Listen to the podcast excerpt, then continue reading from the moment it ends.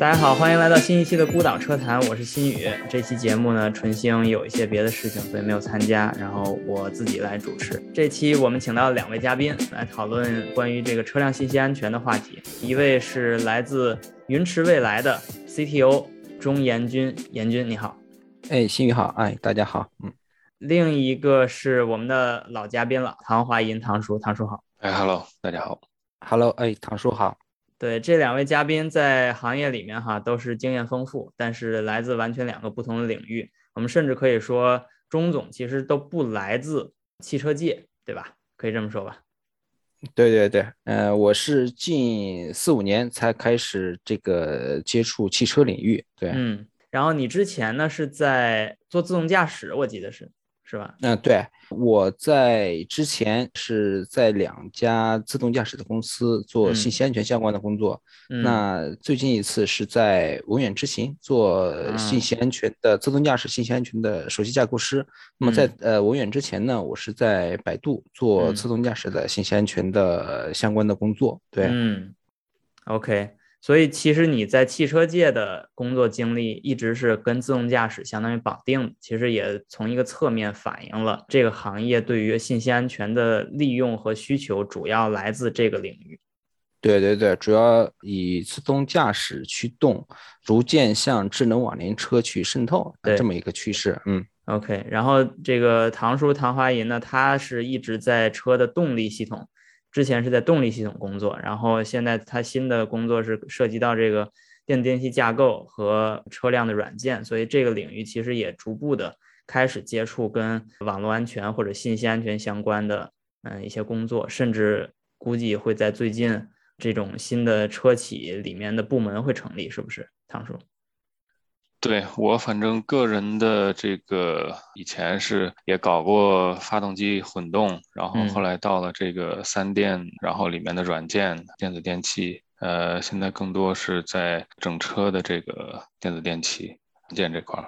所以就是从一会儿可以具体再聊，就是从这个像功能安全到这个网络信息安全这块，都是觉得挺有意思的这些东西。然后今天也来跟严军来学习。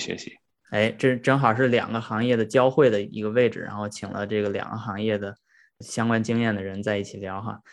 我就不用多介绍了，我之前在做 ESP， 然后后来做 ADAS， 现在做 ADAS 跟自适应避震器这样的开发。其实我们的工作就你要说跟信息安全相关嘛，也可以相关，但是毫无疑问我们待会儿会捋到这个历史哈，就是其实这几年在信息安全方面变化还是非常大的，然后我们其实在这个时代经过的过程中，可能逐渐也要从一个没有信息安全的车辆工程演变到一个不得不谈信息安全的车辆工程的这个过程。信息安全其实在车的智能化和网联化飞速发展的阶段是一个非常重要的话题，它主要像我刚才说的是跟这个自动驾驶相关，然后后面可能也跟电动化相关，但是汽车工程师其实毫无疑问在这个领域里面属于外行，但是这也促进了从另一个外行变成内行的一个过程，就是这个网络或者计算机工程师来进入到汽车领域，然后成为这个领域的专家，这个领域的内行。可以让严军先简单介绍一下这方面的历史，给我们大概普及一下，从这个15年左右那段时间，汽车界怎么就开始引入这个概念。OK， 是这样的，因为15年发生了一件对于汽车界和信息安全界是一个至关重要的一个事件，也是在这一年呢，吉普这个车辆被这个 Charlie Miller，这个是在信息安全界非常有名的大师，他们在实验室发布了一段视频，远程去控制了吉普的车辆，对，然后从而造成吉普的 driver 司机他在驾驶车辆的时候，车辆是失控状态。那这个事件最终造成的影响是，全球有超过140万辆的这个吉普的车。做了召回。那这个事件的影响在于是说，在传统的车连入互联网以后，那车辆其实它面临着一个比较大的安全风险，也就是说会来自于互联网的一些黑客，有入侵的途径了。对对，okay. 第二个方面呢是说传统的这种攻击事件，网络攻击事件对车辆造成的影响如此之大，导致了车厂的经济损失是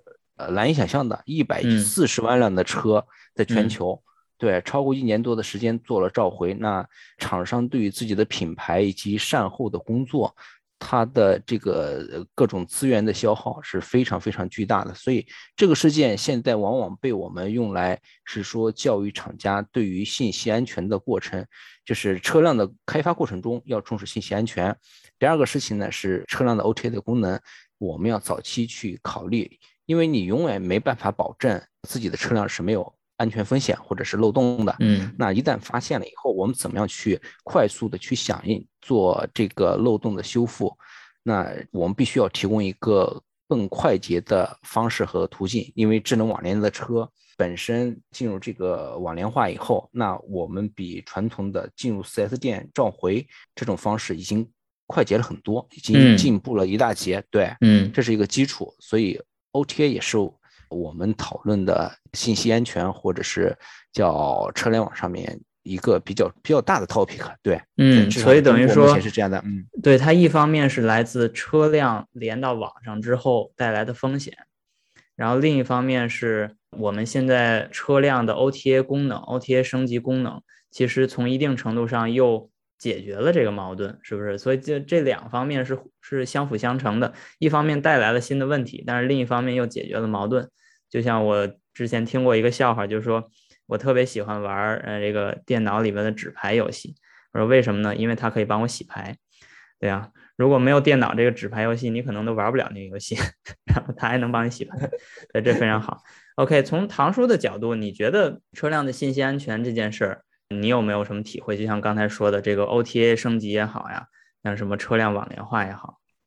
这个我觉得其实挺有意思的一个话题。然后其实从汽车这个产品或者说从车企的角度来看的话，这种怎么说呢，攻击的事件吧，很早以前就有，咱们可能以前都知道车有可能会被偷，然后这个里面一些比较常见的手段就是电子钥匙，对，通过这个无钥匙系统，然后用这个信号的模拟和处理，然后来从这个来切入攻击到这个车辆。当然这个就是说从不管从技术难度还是说它的对于车辆的系统的复杂度来说，因为这个时候车其实还是咱们可以把车加上钥匙这个作为一个系统，然后他这个偷车的这个人呢，他相当于是在攻击这个系统，但是跟这个车联网整个大的这个网络大的这个系统比，维度还是小多了，对，这个差别很大。但是所以这个就是说，我感觉汽车这个产品从有了这个无钥匙以后，有的这些增加的这些风险呢，可以说它是就是车这个产品或者说我们大家熟知的这个产品跟攻击事件有关的一个起源，但是它的维度完全不一样。然后现在互联网来了以后，咱们现在做的这个21434，它其实也是跟咱们公共安全26202有着一定的关系，相当于是从26202借鉴了一部分思路，然后转过来，然后但是咱们以往车企里面做这个信息安全，其实很少有单独的一个团队来做这方面。对，一般来说都是电子钥匙那个部门，可能他自己会去考虑做这件事。对，自己有个 spec， 然后基本上对，就是这样了。然后对，后来26262其实是在车企里面推动了一波功能安全的团队的建设啊，体系的搭建等等，然后跟现在咱们聊的这个21434，就是这个 cyber security 这个范畴在比呢，其实 cyber security 对它是除了就是咱们一般聊的像驾驶这类的安全之外，还涉及比如说像付款的这些信息和数据的交互，然后个人隐私里面又涉及到比如说像车内的这个摄像头，然后其他的一些数据，然后包括像 location， 你在什么位置，其实这些都是有可能是很敏感的信息，所以这些现在对于车企的挑战也是挺大。其实挺有意思的一个地方就是，有的车企呢，现在在开始应对信息安全的时候，是从工作安全的团队，然后再从其内部衍生出来去做这个信息安全，这个是一条路。还有就是有的车企也有出现，就是完全在一个和工作安全不直接相关的一个子部门或者团队，然后再出来再去做这个信息安全。我不知道这方面严军那边在跟车企或者其他企业合作的时候有没有见到这些不同的情况。其实现在就是因为我们主要的合作伙伴和生态主要还是在国内，那国内的一个现象在于说，现在越来越多的车厂，实际上从互联网造车这个领域会去吸引一批这个信息安全方面的人，对，因为从内部来去，因为信息安全是一个比较专业程度稍微比较高一些的行业，所以在本公司的内部去找人其实相对来说比较匮乏。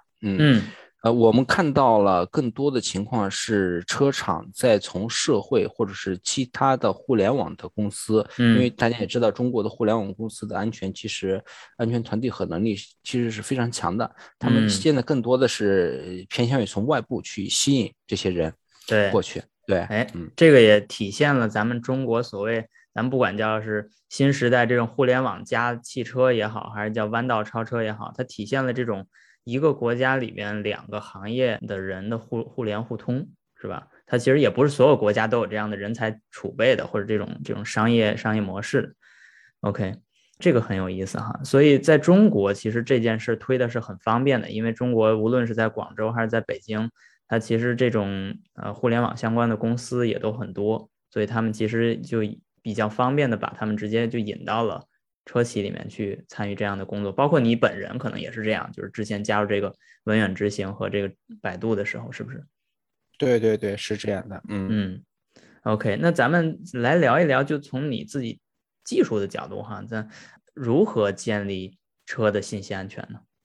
？OK， 其实信息安全这一部分的话，刚才唐叔提到了21434，那其实在21434的前身是这个 SAE 的 G3061，那这一部分呢，其实这个启动的工作实际上学术界已远是早于这个实际的产业界的。那这个学术界注意到以后，会提供一些比较叫最佳实践的这么一些指导手册，但是并没有说以标准化的方式去对外推。刚才我们提到这个21434，其实目前应该是在第15版还是第16版的一个状态，并没有真正的对外去发行。那从另外一个都现在还属于草案草稿。对对，但是已经非常快了。但问题是，我们为什么现在对这个21434提的热度如此高？第一方面呢，是说我们在传统的汽车领域，大家并没有，特别是车厂并没有一个明确的说我该如何去建立一个明确的信息安全的符合信息安全这个标准流程，或者是符合监管，或者是保障企业自身利益的一个标准化的一个宗旨或者指导。那21434出来了以后，大家其实是看到了希望，因为这个新的领域大家有怎么去实践或者执行的一个 baseline 了。那21434呢，其实完整的说，这个21434我也看了，就是几个版本，我也会去 follow 去看。那这个标准呢，它对于汽车这个信息安全方面的考虑呢，实际上它是从整个车辆的从最开始的概念阶段到这个设计，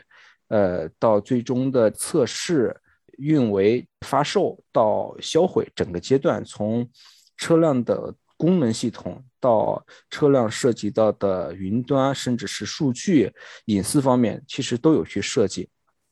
所以我觉得这一部分的话，对于我们来说，信息安全的从业者来说，我们不仅仅是关注的市面上销售的车在应用过程中的一些功能，那我们更多的是要在研发就是生产这个车辆的过程中，我们要有什么样的这个信息安全的标准和体系，来让我们的研发过程是符合规范的。因为这些研发过程的话，它只能让我们在生产的过程中提早的去规范这些信息安全方面的问题。就是刚才咱们提到的说，在传统的车厂做一些车辆的比如说无钥匙这种功能 feature 开发的时候，对吧，实际上我认为他们在早期做无钥匙系统功能的时候，可能功能团队他会考虑这个功能如何实现，对吧，但是可能并没有考虑到这个引入安全专家来去对这个功能做 TARA 的分析，就是说它的威胁建模、威胁分析以及风险的评估，这方面可能是欠缺的。那在21434中 ，TARA 的分析实际上对等同于26262的 HARA 的分析，这一部分是非常重要的，因为只有经过这一步的话，我们才能把研发过程中对于风险的这个评估和衡量的过程，我们才能可视化。啊，这个很好理解哈。其实对于工程师来说，这是一个非常常见的一个分析问题的思路，就是你要先分析问题、定义问题，你才能去解决问题，对吧？对对对，是这样的。OK， 那其实从一个侧面也反映了车企一个通常解决问题的方法，就是如果我按照标准，就现在有一个 ISO 标准去分析过问题。去按这种方式去处理问题，有一个 best practice， 对吧，然后去按照这个去处理问题，那如果最后造成了影响，那我也就不会再承担额外的责任，法律责任。这个因为之前我在学习这个26262的时候，我听说这个其实是来自那个丰田的那个加速门事件，然后他在这个事后大家发现，如果有那么一个标准，然后去按这个标准来做的话，那其实车企会减少很多不必要承担的这个法律责任，你说是不是这样？其实我个人来说，我不便于对这种方式做任何评价，但是我个人认为有最佳的实践，因为这个最佳的实践，这个有这种标准的话，实际上它是从学术界在车厂的10-20年的这个过程中，它是提炼总结出来的。所以至少从降低信息安全的这个风险上来说，这些标准是出于实践，是非常有效的。对。我们再说到后期这个发生事故以后的追责问题，那这个标准同样有数据的审计方面，就是说我们如何去追责，但是对于公众或者是监管机构，对于企业遵守了这个21434的标准，那会不会对它有免责或者是减轻责任的这部分呢？这可能大家的看法都不一样，所以但是个人来说，如果说你做了你的努力让安全风险降低，那所有人其实心理上来说都会觉得你已经尽力了，对吧？你意识到了有风险并且采取了措施，那并不是说这个跟另外一个人情况，就是你意识到了风险但是你无动于衷，或者是就是放任让它继续存在，那这两种情况大家的原谅程度其实是不一样的。这个其实现在这个自动驾驶驾驶员辅助系统中已经出现了问题哈，就有些公司觉得他们可能在平时测试中也看到风险，但是他们毫无疑问还是觉得抢占市场是最重要的，然后他们可能那些功能都没有试得很完善的情况下就直接上了，然后很多人就是睡觉的情况下开车，然后这个车就撞了，对不对？这个其实也从一个反例上也证明了，其实车企需要考虑更多，而不是立马就放出最新的功能。其实这样让我想到你刚才说的那个原来的那个故事啊，那克莱斯勒吉普的那个故事，2015年出的那个事儿，其实后来我也看了，因为我之前也不是很关注这方面，但是后来看了那个视频，觉得挺有意思的。就当时其实它的一个历史背景是，克莱斯勒公司在那台车上推出了一个新的网联功能叫 UConnect， 对，然后这个功能其实是想帮助大家用到更先进的，但其实现在看起来啊，甚至比当年的那个同年的特斯拉的 Model S 相比啊，它也没有先进太多，其实它只不过就是给你一个小屏幕，然后这个小屏幕我估计啊，这个我也没用过那个车呀，可能能上网浏览网页，对吧？也就如此，或者听歌也就如此，它也没有到咱们现在能想象的，比如说像中国现在已经开发出来这种什么点餐呀、快递呀、看电影啊什么，也没有那么复杂，对吧？但是它就开了一个口，它开了一个到它网关的口，然后这样他们就可以无限的去控制这个车。所以从这个角度讲，其实也反映了就是他可能想的是很好，他想给你提供一个额外的功能，但是他根本没有考虑背后的安全问题，所以他就造成了很大的影响。甚至我刚才你像你说的，就其实你需要在开发过程中就要建立体系，要建立研发机制去规避问题。那我就在想，就刚才你说那100多万辆车的召回，他怎么召回？他是不是就把这些功能都砍掉呢？就是其实你再去 reverse engineering 这个问题是很难的，是不是？对对对，是这样的。因为当时140万辆车的召回，它是分批，我此后的1年多的时间，在全球到 4S 店开会去刷固件。因为实际上这个攻击事件，它是拿到了这辆车以后，把这个 UConnect， 就是说它这个系统上的网关上的固件，给拿出来了，并且做了逆向修改。对，逆向修改，然后从而引导设备连到了一个伪基站。因为14、15年的时候，更多的是一个2G 的一个基站。2G 的基站呢，恰恰又是非常容易模拟构造的。实际上在我们在早期在网上，其实在一些电子商务网站上能买到背包大小的伪基站。对，早些时候背包大小的伪基站有很多人是开着车，然后到处发垃圾短信。对对对对对对对，大家知道 2G 的时候，这个基站是很容易被构造。因为早期的时候也这又提到另外一个安全问题，说这个移动通信领域在 2G 的时候实际上并没有考虑校验和对安全问题，造成了 2G 是有重大漏洞的，所以才造成了伪基站这个事情。然后克莱斯勒又正好在这个漏洞百出的时代推出了一个新鲜的功能。是的。好了，这个实在是，这是一个历史的阶段，我们已经经过了，但是现在很好的是我们已经走过了这个阶段，然后面对新问题我们有了新的方法，这个非常好。然后我想问一问，在这方面云池就你的公司有在做什么已经做的项目吗？就是能给我们介绍介绍。OK， 因为我们从最开始进入车联网或者是智能网联车安全这个领域呢，是在18年，在机缘巧合的情况下呢，我们跟中国的头部自动驾驶公司就是百度建立了技术的交流，并且我们有一些共识。在自动驾驶这个时代，那我们需要有自动驾驶的安全的解决方案。那这自动驾驶的必定是要连入互联网的，那如何去保证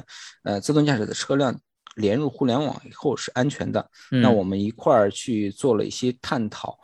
所以云池未来呢，首先针对自动驾驶网络呢，自动驾驶这个场景，我们做了自己的第一款的硬件产品，是一个车载安全网关，是传统的 T-box 和车载网关的一个 All-in-One 的一个解决方案。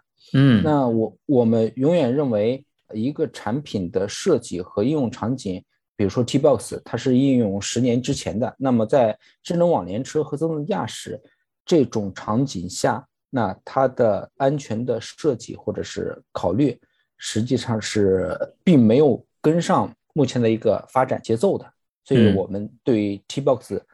和网关这一部分，参考了 EEA 架构的一些演化。那我们是做了这么一个解决方案，以及 EA 以后的，比如说基于这个 domain 和基于 zone 以及基于云端虚拟化的，其实我们对于这部分都有一些新的思考，并且我们会不断的向前去演化。这是对于自动驾驶领域。那第二部分呢，是说我们云池未来对于传统的 OEM 车厂来说，那这一部分的话，有一些在研发的车辆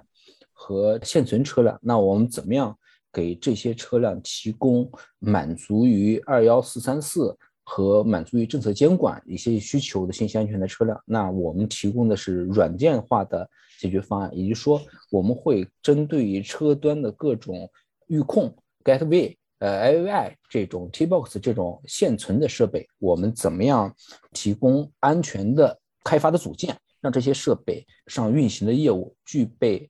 一定程度的安全能力。嗯，对，这一部分是针对于这个传统 OEM 车厂的软件的解决方案。那么第三部分呢，是我们会针对目前21434和 WP29 这方面提到的新车型的VTI 认证，以及一些这个针对于 CSMS 的一些规章制度的建立，叫 Cyber Security Management System。 也就是说，因为这个信息安全管理系统是21434或者是WP29 里边一个非常重要的一个概念，也就是说这个系统的建立用于确定整个 OEM 的车厂在车辆的研发过程中，它必须要有确定的这个 owner 或者是组织，信息安全的组织，来给整个研发过程和新的产品车型所有的安全相关的业务要去负责，它是第一责任人。这是从组织上。那它同样也包含新车型在整个的研发过程中应该遵循什么样的流程，需要有什么样的阶段，每一阶段的输入输出是什么东西。嗯，对，这同样是在这个 CSMS 里边去定义去规范起来的，以及整个车辆研发完成之后，在生产过程中到运行过程中对于用户的数据的使用或收集，这部分同样也是有规定的，以及车辆在退服以后在销毁，车辆之前对于车端用户的数据部分同样是有一些定义。对，所以 CSM 这个系统是目前车厂是急需的，至少在目前国内的市场来说，有很多的车厂 OEM 的车厂在做这方面的服务的一些探索。对，了解了。所以你们是对这个 CSMS 这个系统有一些咨询服务。对对对，我们会根据车厂目前的一个研发过程，进行考察，就是调研。然后同时，因为21434和WP29这两个这个标准和法规，我们自己本身也是在研读，所以我们会把法规部分以及跟这个同行业的一些咨询、沟通、讨论，以及车厂的现状，我们会去整理。因为我们永远没办法把一个现有的这个法规或者标准生搬硬套到目前的生产流程中，所以我们需要去根据车厂的实际的资源情况和生产流程的一个状况，我们会去做一些适配，然后给车厂提供最佳的一个实践，让他们以最小的代价来建立起有效的 CSMS 这个系统。对，那看起来你们这个公司推出的这三种类型的产品还都挺全面的哈，既有硬件又有软件，还有这种 CSMS 的咨询服务，就是三种是吧？对，实际上 CSM 这个咨询服务呢，最终我们能够服务到什么程度呢？就是说，我们会针对于车型或者是车辆的某个子系统，提供 TARA 的分析，我们这些都是务虚的，就是说我们更多的是一些报告或者是分析报告这样的形式作为产物去输出。那实际上做完了以后，我们同样会就是根据这些输出的产物去形成技术的解决方案给车厂提供，就是说我们安全分析完以后它的这个风险是什么样的，那我们针对每一种风险我们提供的推荐解决方案 ABC 有三种，那有车厂来去选择，那 ABC 三种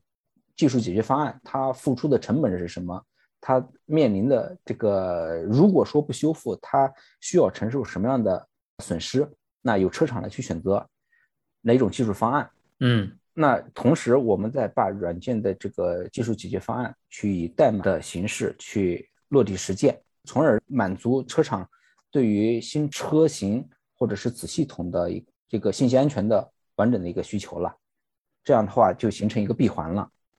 对，那所以其实你们 V model 就是左边做分析，右边做实践，就两边都做呗。对对对，是的。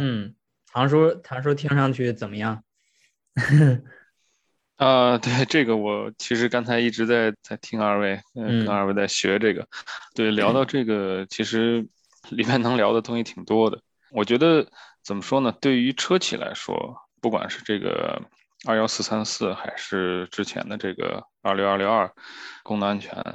那么其实都是一个从宏观意义上讲，都是一个风险管理的一个过程，怎么样去降低这个风险？然后它整个这个 V cycle 从左边，因为就是这个 standard 里面对整个这个 V cycle 其实定义的就已经非常详细、非常明确了。然后从这个 V cycle 左边的，比如说像一些系统的分析，像 TARA 啊等等，然后到下边这个具体的去开发和执行，到右边的测试。那么测试其实这块放在这个21434的这个环境里边，我觉得可能现在还是整个的路线和测试尤其是验证吧，验证的方法还不是特别的清晰，尤其这个渗透测试怎么做，是这个白盒子、黑盒子还是这个灰盒子等等的，然后加上21434现在好像还没有一个像功能安全那样一个能够有第三方来去认证做 certificate 的这么一个机制。其实大家包括车企，包括供应商，还有咨询公司，包括这些法规或者说认证的这些公司，其实大家都在去磨合。所以我也觉得像严军他们这边能够给车企提供这些服务的，我觉得在现在包括以后应该会有很多的跟车企合作的各种形式。我觉得可能肯定以后不限于就是咱们现在刚才这个严军聊到的这三个方面，以后会有很多其他的方式，比如说因为以后车企可能会更多的介入底层不管是软件还是硬件的开发，那么其实和供应商或者说咨询公司之间的合作就不一定像现在这样拆分的这么清晰了，就是供应商或者说咨询公司来提供某一个输出或者这些，我觉得以后模式可能会更多。当然现在这个21434还没有正式的这个 release 嘛，当然有消息说应该也是很快了，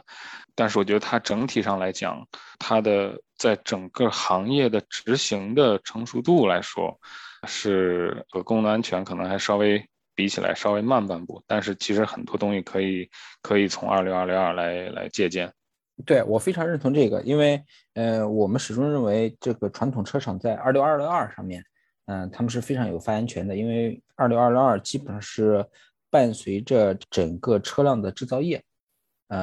已经有好几十年的发展历程了，但是21434呢实际上属于一个新的领域。对，传统的 V Circle 的这个模型， V 字性的模型在信息安全这个领域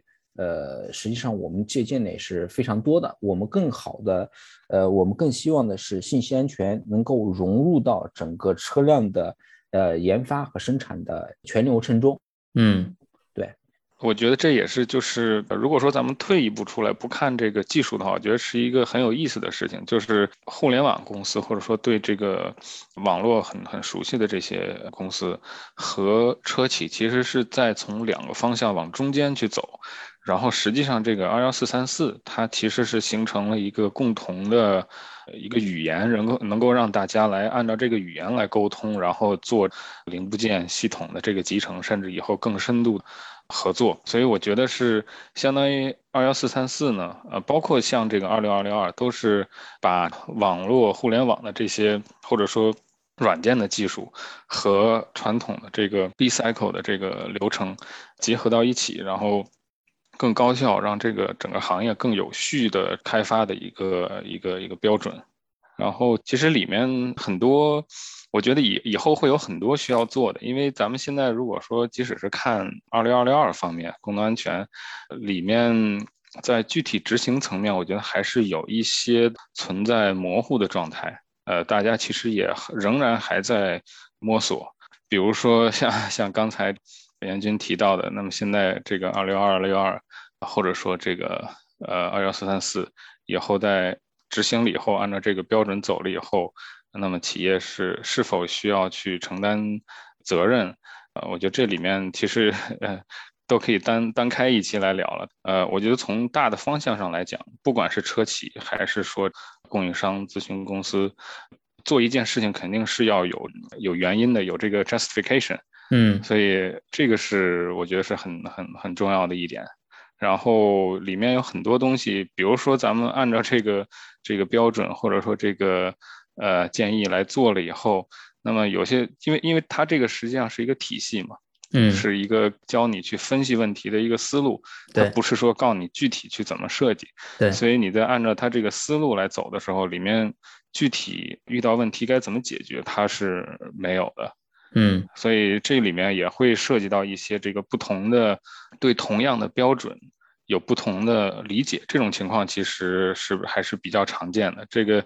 也涉及到刚才新宇你聊的这个跟自动驾驶这些事故有关的，这个也是其实要聊也可以单独聊一期的啊。这个后面我们肯定会聊的。用一句比较流行的话，让子弹再飞一会儿。这个其实标准你让它去定，对吧？然后我们到底会出什么样的状况，其实有可能只有它出了之后，只有所有车企开始着手做这件事之后，我们才能知道。现在的设想可能都还在停留在大家的预想阶段。很感谢二位嘉宾来到这期节目哈，我们聊了关于21434这个可能成为今后信息安全领域的一个非常重要的标准，还有云池在这个领域里面提出的一些目前有的服务和未来可能出现的新的服务，这些都是我觉得很有价值的一些信息啊。作为我个人来说，我其实这期节目是比较有挑战性的，因为我在这个领域几乎是没有任何的经历，甚至包括一直到我现在，哪怕我在从事 ADAS 和这种汽车电子领域的东西，也没有涉及到这方面知识。但是毫无疑问，这是未来的一个新的趋势。也像严军说的，今后可能我们会在汽车开发的各个流程和环节，都会融合进信息安全的概念和它背后的一些手段。所以我觉得这只是一个刚刚开始，我们后面可能还会接触到越来越多这样的案例或者可能出现的问题。但是汽车就是这样演化的嘛，就是提出新的问题，然后解决新的问题的一个过程。OK， 感谢二位来到我们节目，我们这期孤岛车谈就结束了。我是罗新宇，感谢二位，我们下期再见。谢谢，谢谢唐叔，谢谢新宇。谢谢。